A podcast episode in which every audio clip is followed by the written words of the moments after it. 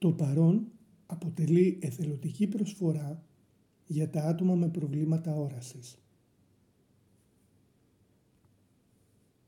Αγοράστε το βιβλίο από τις εκδόσεις Διόπτρα. Link για τις εκδόσεις θα βρείτε στην περιγραφή αυτού εδώ του βίντεο. Το παρόν δεν είναι επαγγελματικό προϊόν, αλλά ερασιτεχνική ηχογράφηση με λεκτικά και φραστικά λάθη και σαρδάμ. Ακούστε το περισσότερο σαν την αφήγηση ενός καλού φίλου σε μία παρέα. Ντόν Μικέλ Ρουίζ «Οι τέσσερις συμφωνίες» ένας πρακτικός οδηγός για προσωπική ελευθερία. Ένα βιβλίο σοφίας των Τολτέκων. Εκδόσεις Διόπτρα. Μετάφραση Τόνια Κοβαλέγκο. Μέρος δεύτερο. Η πρώτη συμφωνία. Να είστε άμεμπτοι στη χρήση του λόγου σας. Η πρώτη συμφωνία είναι η πιο σημαντική από όλες, αλλά και αυτή που προδίδεται πιο εύκολα. Είναι τόσο η σπουδαιότητά της, ώστε με αυτήν και μόνο θα είστε σε θέση να μεταφερθείτε στο επίπεδο εκείνο της ύπαρξης που εγώ αποκαλώ παράδεισο επί της γης. Η πρώτη συμφωνία λοιπόν σας καλεί να είστε άμεμπτοι στη χρήση του λόγου σας. Ίσως ακούγεται παράδοξο, αλλά εμπεριέχει μεγάλη δύναμη. Ο λόγος είναι η ικανότητα που έχετε για δημιουργία. Ο λόγος σας είναι το χάρισμα που σας κληροδότησε ο Θεός. Το κατά Ιωάννη Ευαγγέλιο, όταν αναφέρεται στη δημιουργία του σύμπαντος, λέει «Εν αρχή είναι ο λόγος και ο λόγος είναι παρά το Θεό και Θεός είναι ο λόγος». Μέσω του λόγου μπορείτε να εκφράσετε τη δημιουργικότητά σας. Ο λόγος είναι το μέσο με το οποίο εκδηλώνετε τα πάντα. Ανεξάρτητα από το ποια γλώσσα μιλάτε, η πρόθεσή σας δηλώνεται μέσω του λόγου. Ό,τι ονειρεύεστε, ό,τι αισθάνεστε και ό,τι πραγματικά είστε, μέσω του λόγου φανερώνεται. Ο λόγος δεν είναι απλά ένας ήχος ή ένα γραπτό σύμβολο. Ο λόγος είναι μια δύναμη. Είναι η δύναμή σας να εκφράζεστε και να επικοινωνείτε, να σκέφτεστε και άρα να δημιουργείτε τα γεγονότα της ζωής σας. Είστε σε θέση να μιλάτε. Ποιο άλλο ζώο πάνω στον πλανήτη έχει αυτό το χάρισμα; Ο λόγος είναι το πιο ισχυρό εργαλείο που διαθέτει ο άνθρωπος, ένα εργαλείο με μαγικές ιδιότητες. Ωστόσο, όπως και το σπαθί με τις δύο κόψεις, ο λόγος σας μπορεί να πλάσει το πιο ωραίο όνειρο, αλλά και να γκρεμίσει τα πάντα γύρω σας. Η μία κόψη είναι η κακή χρήση του λόγου, η οποία δημιουργεί μια ζωντανή κόλαση. Η άλλη κόψη είναι η άμεμπτη χρήση του λόγου που μπορεί να δημιουργήσει μόνο ομορφιά και αγάπη και να φέρει τον παράδεισο στη γη. Ανάλογα με το πώς τον χρησιμοποιείτε, ο λόγος μπορεί να σας απελευθερώσει ή να σας φυλακίσει περισσότερο από όσο φαντάζεστε. Όλη η δύναμη που διαθέτετε βασίζεται στο λόγο σας. Ο λόγος σας είναι αγνή μαγεία, ενώ η κακή χρήση του είναι η μαύρη μαγεία. Ο λόγος είναι τόσο ισχυρός, ώστε μια και μόνο λέξη μπορεί να αλλάξει μια ζωή ή να καταστρέψει εκατομμύρια ψυχές. Πριν πολλά χρόνια, ένας άνθρωπος στη Γερμανία κατόρθωσε με τη δύναμη του λόγου του να παραπλανήσει μια ολόκληρη χώρα, εφιέστατων μάλιστα κατοίκων. Με αυτή τη δύναμη τους παρέσυρε σε έναν παγκόσμιο πόλεμο. Έπεισε ανθρώπους να διαπράξουν τα πιο φρικόδια εγκλήματα. Ενεργοποίησε δια του λόγου του τον ανθρώπινο φόβο και το αποτέλεσμα ήταν να σκορπίζει τον πόνο και το θάνατο σε όλο τον κόσμο. Άνθρωποι σκότωναν ανθρώπους, παρακινημένοι από το φόβο που ένιωθαν ο ένας για τον άλλον. Ο λόγος του Χίτλερ, βασισμένος σε πεπιθήσεις και συμφωνίες που είχαν τη ρίζα τους στο φόβο, θα μείνει χαραγμένος στη συλλογική μνήμη. Ο ανθρώπινος νους μοιάζει με γόνιμο έδαφος στο οποίο διαρκώς φυτεύονται καινούργιοι σπόροι. Οι σπόροι αυτοί είναι απόψεις, ιδέες και εντυπώσεις. Όταν φυτεύουμε μια σκέψη, αυτή ανθίζει. Ο λόγος είναι ένας σπόρος και το μυαλό μας είναι τόσο καρποφόρο. Το μόνο πρόβλημα είναι ότι συχνά ευνοεί την ανάπτυξη των σπόρων του φόβου. Κάθε ανθρώπινος νους είναι γόνιμος, αλλά μόνο για το είδος εκείνων των σπόρων που είναι προετοιμασμένος να δεχτεί. Αυτό που έχει σημασία είναι να δούμε τι είδους σπόρους έχετε συνήθως στο μυαλό μας και έπειτα να ετοιμάσουμε το έδαφος του για τους σπόρους της αγάπης. Πάρτε το παράδειγμα του Χίτλερ. Φύτεψε αμέτρητους σπόρους φόβου που θέριεψαν και πέθαναν μαζική καταστροφή. Βλέποντας πόσο τρομερή είναι η δύναμη του λόγου, πρέπει να καταλάβουμε ότι η δύναμη αυτή βγαίνει μέσα από το στόμα μας. Ένας φόβος ή μια αμφιβολία που έχει φυτευτεί στο μυαλό μας μπορεί να πυροδοτήσει μια ατέρμονη σειρά δραματικών γεγονότων. Οι λέξεις είναι εξόρκια και οι άνθρωποι τα χρησιμοποιούν ασυλλόγιστα, σαν να κάνουν μαύρη μαγεία ο ένας τον άλλον. Κάθε άνθρωπος είναι ένας μάγος και με το λόγο μας μπορούμε να κάνουμε μάγια σε κάποιον ή να τον απαλλάξουμε από κακά μάγια. Με τις απόψεις μας κάνουμε διαρκώς μαγκανίες. Σας δίνω ένα παράδειγμα. Συναντώ έναν φίλο και μοιράζομαι μαζί του μια σκέψη που μου περνάει από το νου. Ξέρεις κάτι, του λέω. Είσαι πολύ χλωμός. Αυτή τη χλωμάδα τη βλέπει κανείς συνήθως σε καρκινοπαθείς. Αν εκείνος ακούσει τα λόγια μου και συμφωνήσει μαζί μου, σε λιγότερο από ένα χρόνο θα πάθει καρκίνο. Αυτή είναι η δύναμη του λόγου. Κατά τη διάρκεια της εξημέρωσής μας, οι γονείς και τα αδέλφια μας εξέφραζαν τις απόψεις τους για μα, δίχως δεύτερη σκέψη. Εμείς αποδεχόμασταν αυτές τις απόψεις. Δεν είμαστε καλοί στο κολύμπι, στα σπόρι στο γράψιμο και ταυτόχρονα τις τρέμαμε. Κάποιος πετάει ασυλλόγιστα την άποψή του για ένα παιδί. Κοίτα πόσο άσχημο είναι αυτό το κοριτσάκι. Το κοριτσάκι τυχαίνει να τον ακούσει. Πιστεύει ότι είναι άσχημο και μεγαλώνει με αυτή την ιδέα για τον εαυτό του. Όσο όμορφη κι αν είναι, εφόσον έχει κάνει αυτή την παραδοχή, θα πιστεύει πάντα ότι είναι άσχημη. Έχει πέσει θύμα μιας μαγκανίας. Με το να συλλαμβάνει την προσοχή μας, ο λόγος μπορεί να εισβάλλει στο νου μας και να αλλάξει μια πεποίθησή μας προς το καλύτερο ή το χειρότερο. Να ένα άλλο παράδειγμα. Μπορεί να θεωρείτε τον εαυτό σας ηλίθιο και να το πιστεύατε αυτό ανέκαθεν. Αυτή είναι μια πολύ επικίνδυνη παραδοχή που σας οθεί σε διάφορες πράξεις μόνο και μόνο για να αποδείξετε ότι είστε πράγματι ηλίθιος. Κάνετε κάτι και ύστερα σκέφτεστε. Μακάρι να ήμουν έξυπνος. Είμαι όμως βλάκας. Διαφορετικά δεν θα το είχα κάνει αυτό. Ο νους ακολουθεί χίλιες δυο κατευθύνσεις και θα μπορούσατε να σπαταλήσετε πολύ χρόνο εγκλωβισμένοι σε αυτή και μόνο την πεποίθηση, στην ηλικιότητά σας. Έπειτα μια μέρα κάποιος τραβά την προσοχή σας με το λόγο του και σας πληροφορεί ότι δεν είστε καθόλου βλάκες. Αν εσείς τον πιστέψετε, τότε αυτόματα κάνετε μια καινούρια παραδοχή. Ω αποτέλεσμα δεν νιώθετε πια ηλίθιος, ούτε συμπεριφέρεστε σαν τέτοιος. Τα μάγια έχουν λυθεί χάρη στη δύναμη του λόγου. Με τον ίδιο τρόπο, αν πιστεύετε ότι είστε ηλίθιος και κάποιος τραβήξει την προσοχή σας λέγοντας Πραγματικά είσαι ο πιο χαζός άνθρωπος που έχω γνωρίσει. Τότε η παραδοχή σας αυτή ενισχύεται ακόμα περισσότερο. Θα ήθελα να επισημάνω εδώ ότι η λέξη άμεμπτος είναι συνώνυμο της λέξης αναμάρτητος. Όλες οι θρησκείες μιλούν για την αμαρτία και τους αμαρτωλούς. Α δούμε όμως τι πραγματικά σημαίνει να αμαρτάνει κανείς. Αμαρτία είναι οτιδήποτε κάνουμε εις βάρος του εαυτού μας. Ό,τι αισθάνεστε, πιστεύετε ή λέτε εναντίον του εαυτού σας είναι αμάρτημα. Εναντιώνεστε στον εαυτό σας όταν τον κρίνετε ή τον κατηγορείτε για κάτι. Αναμάρτητος θα είσαστε αν κάνατε ακριβώς το αντίθετο. Όταν είστε άμεμπτος, αναλαμβάνετε την ευθύνη των πράξεών σας χωρίς όμως να κρίνετε ή να κατηγορείτε τον εαυτό σας. Από αυτή την οπτική γωνία, η έννοια της αμαρτίας μεταφέρεται από το ηθικό ή θρησκευτικό επίπεδο σε αυτό της λογικής. Η αμαρτία αρχίζει με την απόρριψη του εαυτού σας. Να ποιο είναι το μεγαλύτερο αμάρτημα που μπορείτε να διαπράξετε.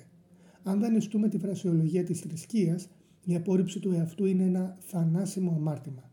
Η αντίθετη κατάσταση οδηγεί στη ζωή. Το να είναι κανείς άμεμπτος στη χρήση του λόγου του σημαίνει να μην τον στρέφει ενάντια στον εαυτό του. Αν σας δώσω το δρόμο και σας αποκαλέσω ηλίθιους, θα έλεγε κανείς ότι χρησιμοποιώ το λόγο μου εναντίον σας.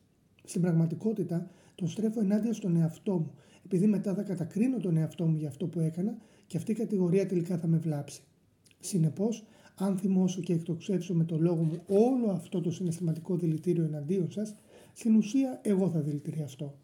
Αν αγαπώ τον εαυτό μου, θα εκφράσω αυτή την αγάπη στη συναναστροφή μου μαζί σας και τότε θα είμαι άμεμπτος στη χρήση του λόγου μου γιατί αυτή μου η πράξη θα προκαλέσει μια αντίστοιχη αντίδραση. Αν σας αγαπώ, τότε θα με αγαπάτε κι εσείς. Αν σας προσβάλλω, θα με προσβάλλετε κι εσείς. Αν νιώθω ευγνωμοσύνη για σας, θα νιώθετε κι εσείς ευγνωμοσύνη για μένα. Αν σας φέρομαι εγωιστικά, θα μου φέρεστε εγωιστικά κι εσείς. Αν χρησιμοποιώ το λόγο μου για να σας καταραστώ, θα κάνετε κι εσείς το ίδιο σε μένα. Όντας άμεμπτοι στη χρήση του λόγου σας, αξιοποιείτε με το σωστό τρόπο την ενέργειά σας με λίγα λόγια, κατευθύνετε την ενέργειά σας προς την προσωπική σας αλήθεια και αγάπη. Αν κάνετε αυτή τη συμφωνία με τον εαυτό σας, με την πρόθεση και μόνο, η αλήθεια θα έρθει στην επιφάνεια και θα καθαρίσει την ψυχή σας από όλο το συναισθηματικό δηλητήριο που τη βαραίνει. Ωστόσο, πρόκειται για μια δύσκολη συμφωνία, εφόσον έχουμε μάθει να κάνουμε ακριβώς το αντίθετο. Έχουμε μάθει να καταφεύγουμε στο ψέμα στην επικοινωνία μας με τους άλλους, αλλά κυρίως στη συνομιλία μας με τον εαυτό μας. Δεν είμαστε άμεμπτοι στη χρήση του λόγου μας. Στην κόλαση γίνεται πλήρης κατάχρηση της δύναμης του λόγου. Το χρησιμοποιούμε για να βλασφημίσουμε, να κατακρίνουμε, να ενοχοποιήσουμε, να καταστρέψουμε. Τον χρησιμοποιούμε βεβαίως και με τον ορθό τρόπο, αλλά πολύ σπανιότερα. Συνήθως σκορπίζουμε μέσω του λόγου το προσωπικό μας δηλητήριο, όταν εκδηλώνουμε την οργή, τη ζήλια, το φθόνο ή το μίσος μας. Ο λόγος είναι το πιο ισχυρό και μαγικό χάρισμα που έχει το ανθρώπινο είδος και εμείς το στρέφουμε ενάντια στους εαυτούς μας. Καταστρώνουμε σχέδια εκδίκησης, δημιουργούμε το χάος με το λόγο. Το χρησιμοποιούμε για να σπείρουμε τη διχόνοια ανάμεσα σε διαφορετικούς λαούς, διαφορετικές φυλές, διαφορετικές οικογένειες, διαφορετικά έθνη. Κάνουμε κατάχρηση του λόγου. Και αυτή η κατάχρηση διαιωνίζει το όνειρο της κόλασης. Με την κακή χρήση του λόγου υποβιβάζουμε ένα τον άλλον και παραμένουμε όλοι σε μια κατάσταση φόβου και αμφιβολίας. Καθώς ο λόγος είναι η μαγική ικανότητα του ανθρώπου και η κατάχρησή του είναι μια μαύρη μαγεία, εμείς εξασκούμε διαρκώς τη μαύρη μαγεία χωρίς να γνωρίζουμε τη μαγική δύναμη του λόγου μας. Θα σας δώσω το παράδειγμα μιας γυναίκας έξυπνης και καλόκαρδης. Αυτή η γυναίκα είχε μια κόρη την οποία λάτρευε.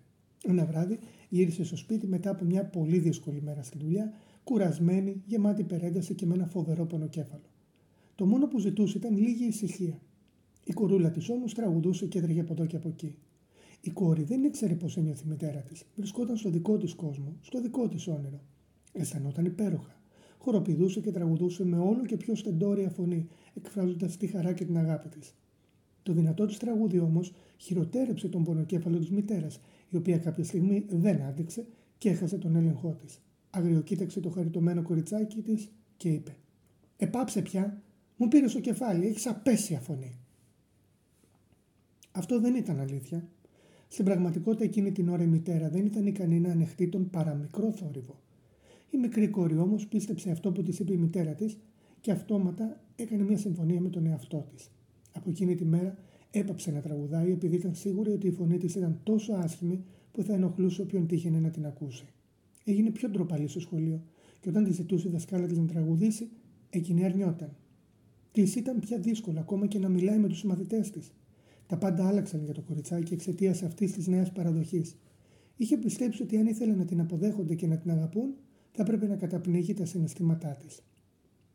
Όποτε ακούμε μια γνώμη και την πιστεύουμε, κάνουμε μια παραδοχή και αυτή γίνεται μέρος των πεπιθήσεών μας. Το κοριτσάκι μεγάλωσε και παρόλο που είχε πολύ ωραία φωνή, δεν τραγούδησε ποτέ ξανά.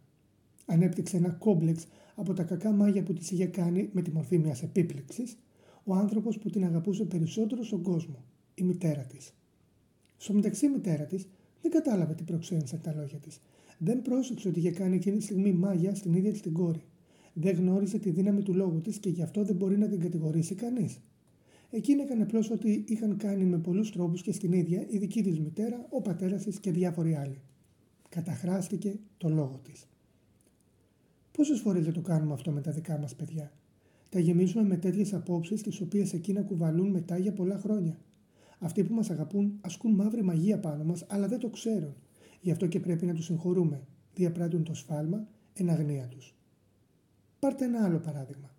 Είστε μια νέα γυναίκα και ένα πρωί ξυπνάτε γεμάτη κέφι και αισιοδοξία. Νιώθετε τόσο υπέροχα ώστε αφιερώνετε μια-δύο ώρες μπροστά στον καθρέφτη για να γίνετε όμορφοι. Έπειτα πηγαίνοντας στη δουλειά, μια συνάδελφος και καλή σας φίλη σας λέει: Τα χάλια σου έχεις σήμερα. Και αυτό το φόρεμα που το αγόρασες, από τα καλάθια; Α, αυτό ήταν. Δεν χρειάζεστε τίποτα άλλο για να βρεθείτε με μια στην κόλαση. σω το κακό αυτό σχόλιο να μην ήταν εσκεμμένο, πάντως κατάφερε να σας πληγώσει. Η φίλη σας είπε τη γνώμη της, ενισχύοντάς την με όλη τη δύναμη του λόγου της. Εφόσον εσείς τη δεχτείτε, τότε γίνεται αμέσως μια παραδοχή και εσείς τη στηρίζετε με όλη τη δική σας δύναμη. Έτσι συντελεί τη μαύρη μαγεία. Αυτού του είδους τα κακά μάγια πολύ δύσκολα λύνονται. Το μόνο πράγμα που μπορεί να τα λύσει είναι μια καινούργια παραδοχή που να βασίζεται στην αλήθεια. Η αλήθεια παίζει το σπουδαιότερο ρόλο στο να είστε άμεμπτοι στη χρήση του λόγου σας. Από τη μία πλευρά του σπαθιού βρίσκονται τα ψεύδη που δημιουργούν τη μαύρη μαγεία και από την άλλη είναι η αλήθεια, η οποία έχει τη δύναμη να λύσει κάθε είδους μάγια. Μονάχα η αλήθεια μπορεί να μας απελευθερώσει. Φανταστείτε πόσες φορές κάνουμε μάγια ο ένας τον άλλον με το λόγο μας κατά τη διάρκεια των καθημερινών μας συναναστροφών. Σιγά σιγά το αποτέλεσμα αυτών των συναναστροφών είναι τη χειρότερη μορφή μαύρης μαγείας και την αποκαλούμε κακολογία ή κουτσομπολιό. Το κουτσομπολιό είναι η χειρότερη μαύρη μαγεία επειδή αποτελείται από καθαρό δηλητήριο. Μάθαμε πώς να κουτσομπολεύουμε μέσω κάποιας συμφωνίας. Όταν είμαστε παιδιά, ακούγαμε τους μεγάλους να κουτσομπολεύουν ασταμάτητα γύρω μας, εκφράζοντας ανοιχτά τη γνώμη τους για διάφορους άλλους ανθρώπους. Είχαν κάτι να πούν ακόμη και για άτομα εντελώς άγνωστα.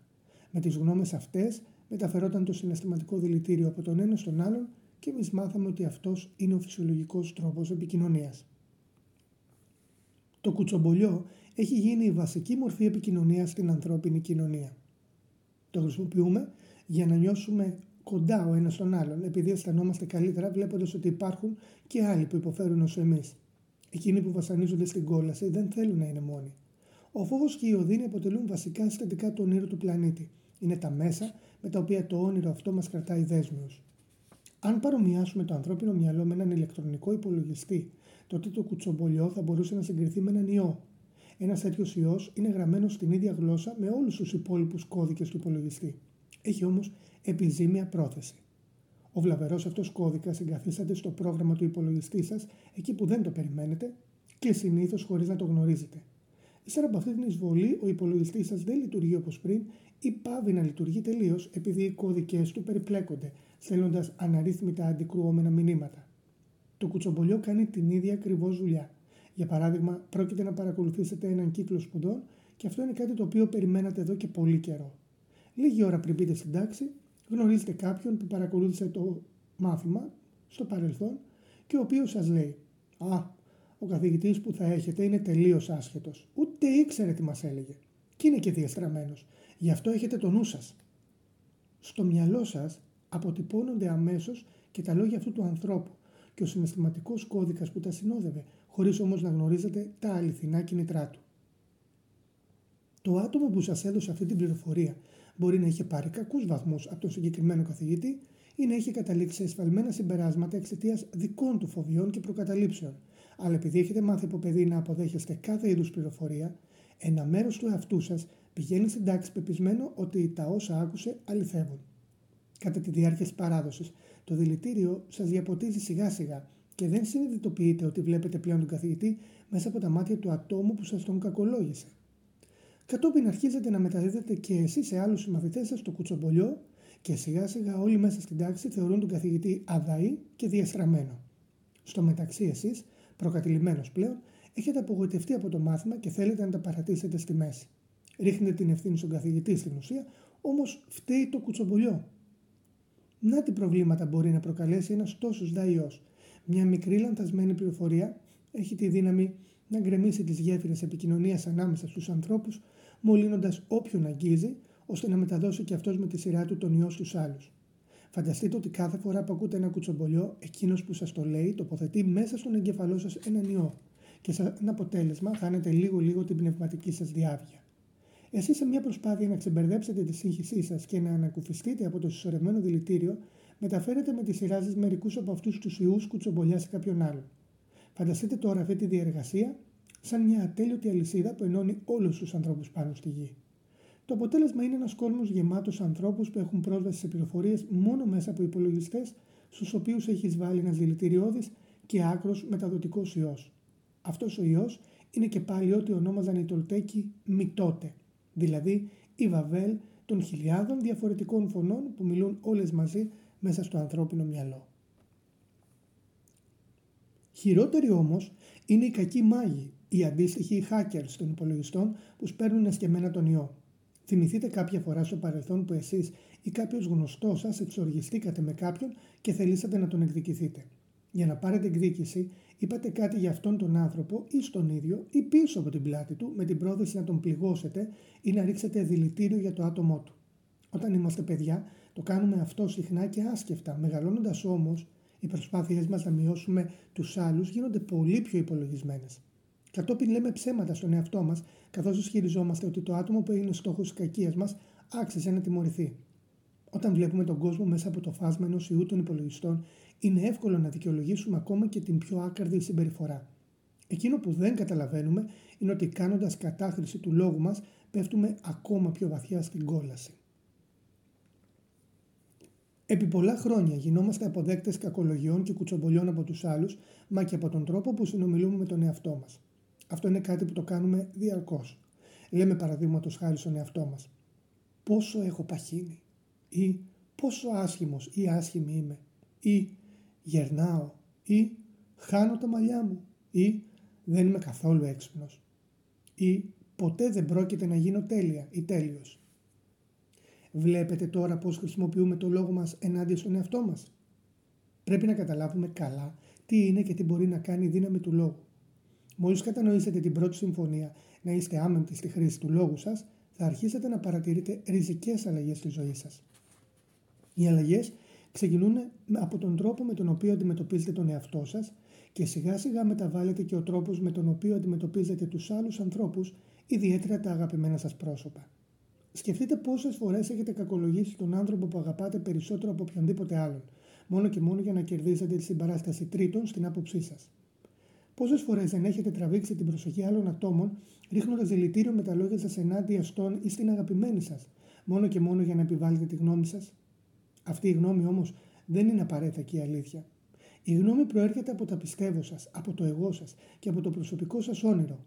Παράγουμε όλο αυτό το δηλητήριο και το μεταδίδουμε στους άλλους μόνο και μόνο για να ενισχύσουμε τη δική μας άποψη. Αν υιοθετήσετε την πρώτη συμφωνία και γίνετε άμεμπτοι στη χρήση του λόγου σας, ο νους σας και οι δίωδοι επικοινωνία στις προσωπικές σας σχέσεις θα αποτοξινωθούν σιγά σιγά από το συναισθηματικό δηλητήριο. Ο άμεμπτος λόγος θα σας χαρίσει επίσης ανοσίας στα αρνητικά σχόλια των άλλων. Μια αρνητική ιδέα τη δεχόμαστε μόνο όταν υπάρχει γόνιμο έδαφος για αυτήν στο νου μας. Όταν γίνετε άμεμπτοι στη χρήση του λόγου σας, ο νου σας θα πάψει να είναι πρόσφορο έδαφος για λόγια που προέρχονται από μαύρη μαγεία. Αντίθετα, θα καρποφορούν εκεί λόγια αγάπης. Μπορείτε να υπολογίσετε πόσο άμεμπτοι είστε στη χρήση του λόγου σας με βάση το μέγεθος της αγάπης που τρέφετε για τον εαυτό σας. Όσο η, αυτοεκτίμη... Όσο η αυτοεκτίμησή σας, τόση και η ποιότητα και η ακαιρεότητα του λόγου σας. Όταν είστε άμεμπτοι στη χρήση του λόγου σας, τότε αισθάνεστε καλά, νιώθετε γαλήνοι και ευτυχισμένοι. Μπορείτε να βγείτε από το όνειρο της κόλασης απλά και μόνο με το να συνάψετε αυτή την πρώτη συμφωνία. Αυτή τη στιγμή εγώ φυτεύω το σπόρο στο νου σας. Το αν θα καρποφορήσει ή όχι εξαρτάται από το πόσο έφορο είναι το έδαφος του νου σας για τους σπόρους της αγάπης. Είναι δική σας η απόφαση. Μόνο εσείς μπορείτε να συνάψετε τη συμφωνία. Θα είμαι άμεμπτος στη χρήση του λόγου μου. Ποτίστε αυτό το σπόρο και καθώς θα μεγαλώνει μέσα σας, όλο και περισσότεροι σπόροι αγάπης θα αντικαθιστούν εκείνους του φόβου. Αυτή η πρώτη συμφωνία θα αλλάξει το είδος των σπόρων στους οποίους αποδεικνύεται γόνιμη γη ο νους σας. Να είστε άμεμπτοι στη χρήση του λόγου σας. Αυτή είναι η πρώτη συμφωνία που θα πρέπει να κάνετε αν αποζητάτε την ελευθερία σας. Αν θέλετε να είστε ευτυχισμένοι, αν θέλετε να ξεφύγετε από το επίπεδο ύπαρξης που ισοδυναμεί με την κόλαση. Είναι μια ισχυρότατη συμφωνία. Χρησιμοποιήστε σωστά το λόγο σας. Χρησιμοποιήστε τον για να χαρίσετε την αγάπη σας. Κάντε λευκή μαγεία, ξεκινώντας από τον εαυτό σας. Πείτε στον εαυτό σας πόσο υπέροχος είναι. Βεβαιώστε τον ότι τον αγαπάτε. Χρησιμοποιήστε το λόγο σας για να αναιρέσετε όλες εκείνες τις μικρές, ασήμαντες παραδοχές που σας κάνουν να υποφέρετε. Είναι μέσα στις δυνατότητές σας. Σας το λέω γιατί το έκανα και ο ίδιος και δεν είμαι καλύτερος από εσάς. Όχι. Είμαστε ίδιοι εσείς και εγώ. Έχουμε το ίδιο μυαλό και το ίδιο σώμα. Είμαστε άνθρωποι. Εφόσον κατάφερα να αναιρέσω τις παλιές μου παραδοχές και να δημιουργήσω νέες, μπορείτε να το κατορθώσετε κι εσείς. Γιατί να είμαι εγώ άμεμπτος στη χρήση του λόγου μου και να μην μπορείτε να είστε κι εσείς. Αυτή και μόνο η συμφωνία μπορεί να αλλάξει ολόκληρη τη ζωή σας. Να σας δείξει το δρόμο της προσωπικής ελευθερίας, της επιτυχίας και της αυθονίας. Να μεταμορφώσει όλους τους φόβους σας σε χαρά και αγάπη. Φανταστείτε μόνο τι μπορείτε να δημιουργήσετε με το να είστε άμεμπτοι στη χρήση του λόγου σας. Μπορείτε να υπερβείτε τον εφιάλτη του φόβου και να ζήσετε μια διαφορετική ζωή. Μπορείτε να βιώσετε το όνειρο του παραδείσου ανάμεσα σε χιλιάδες ανθρώπους που ζουν στην κόλαση, επειδή εσάς δεν θα μπορούν πια να σας αγγίξουν οι φλόγες της. Μπορείτε να κερδίσετε το βασίλειο του Μπορείτε να κερδίσετε το βασίλειο των ουρανών με αυτή και μόνο τη συμφωνία. Να είστε άμεμπτοι στη χρήση του λόγου σας. Στο επόμενο βίντεο η συνέχεια και η δεύτερη συμφωνία μην παίρνετε τίποτα προσωπικά. Στην περιγραφή αυτού εδώ του βίντεο θα βρείτε το σύνδεσμο για να αγοράσετε το βιβλίο και το σύνδεσμο για το πρώτο μέρος αυτής της ηχογράφησης. Σας ευχαριστώ πολύ και στο επανειδήν.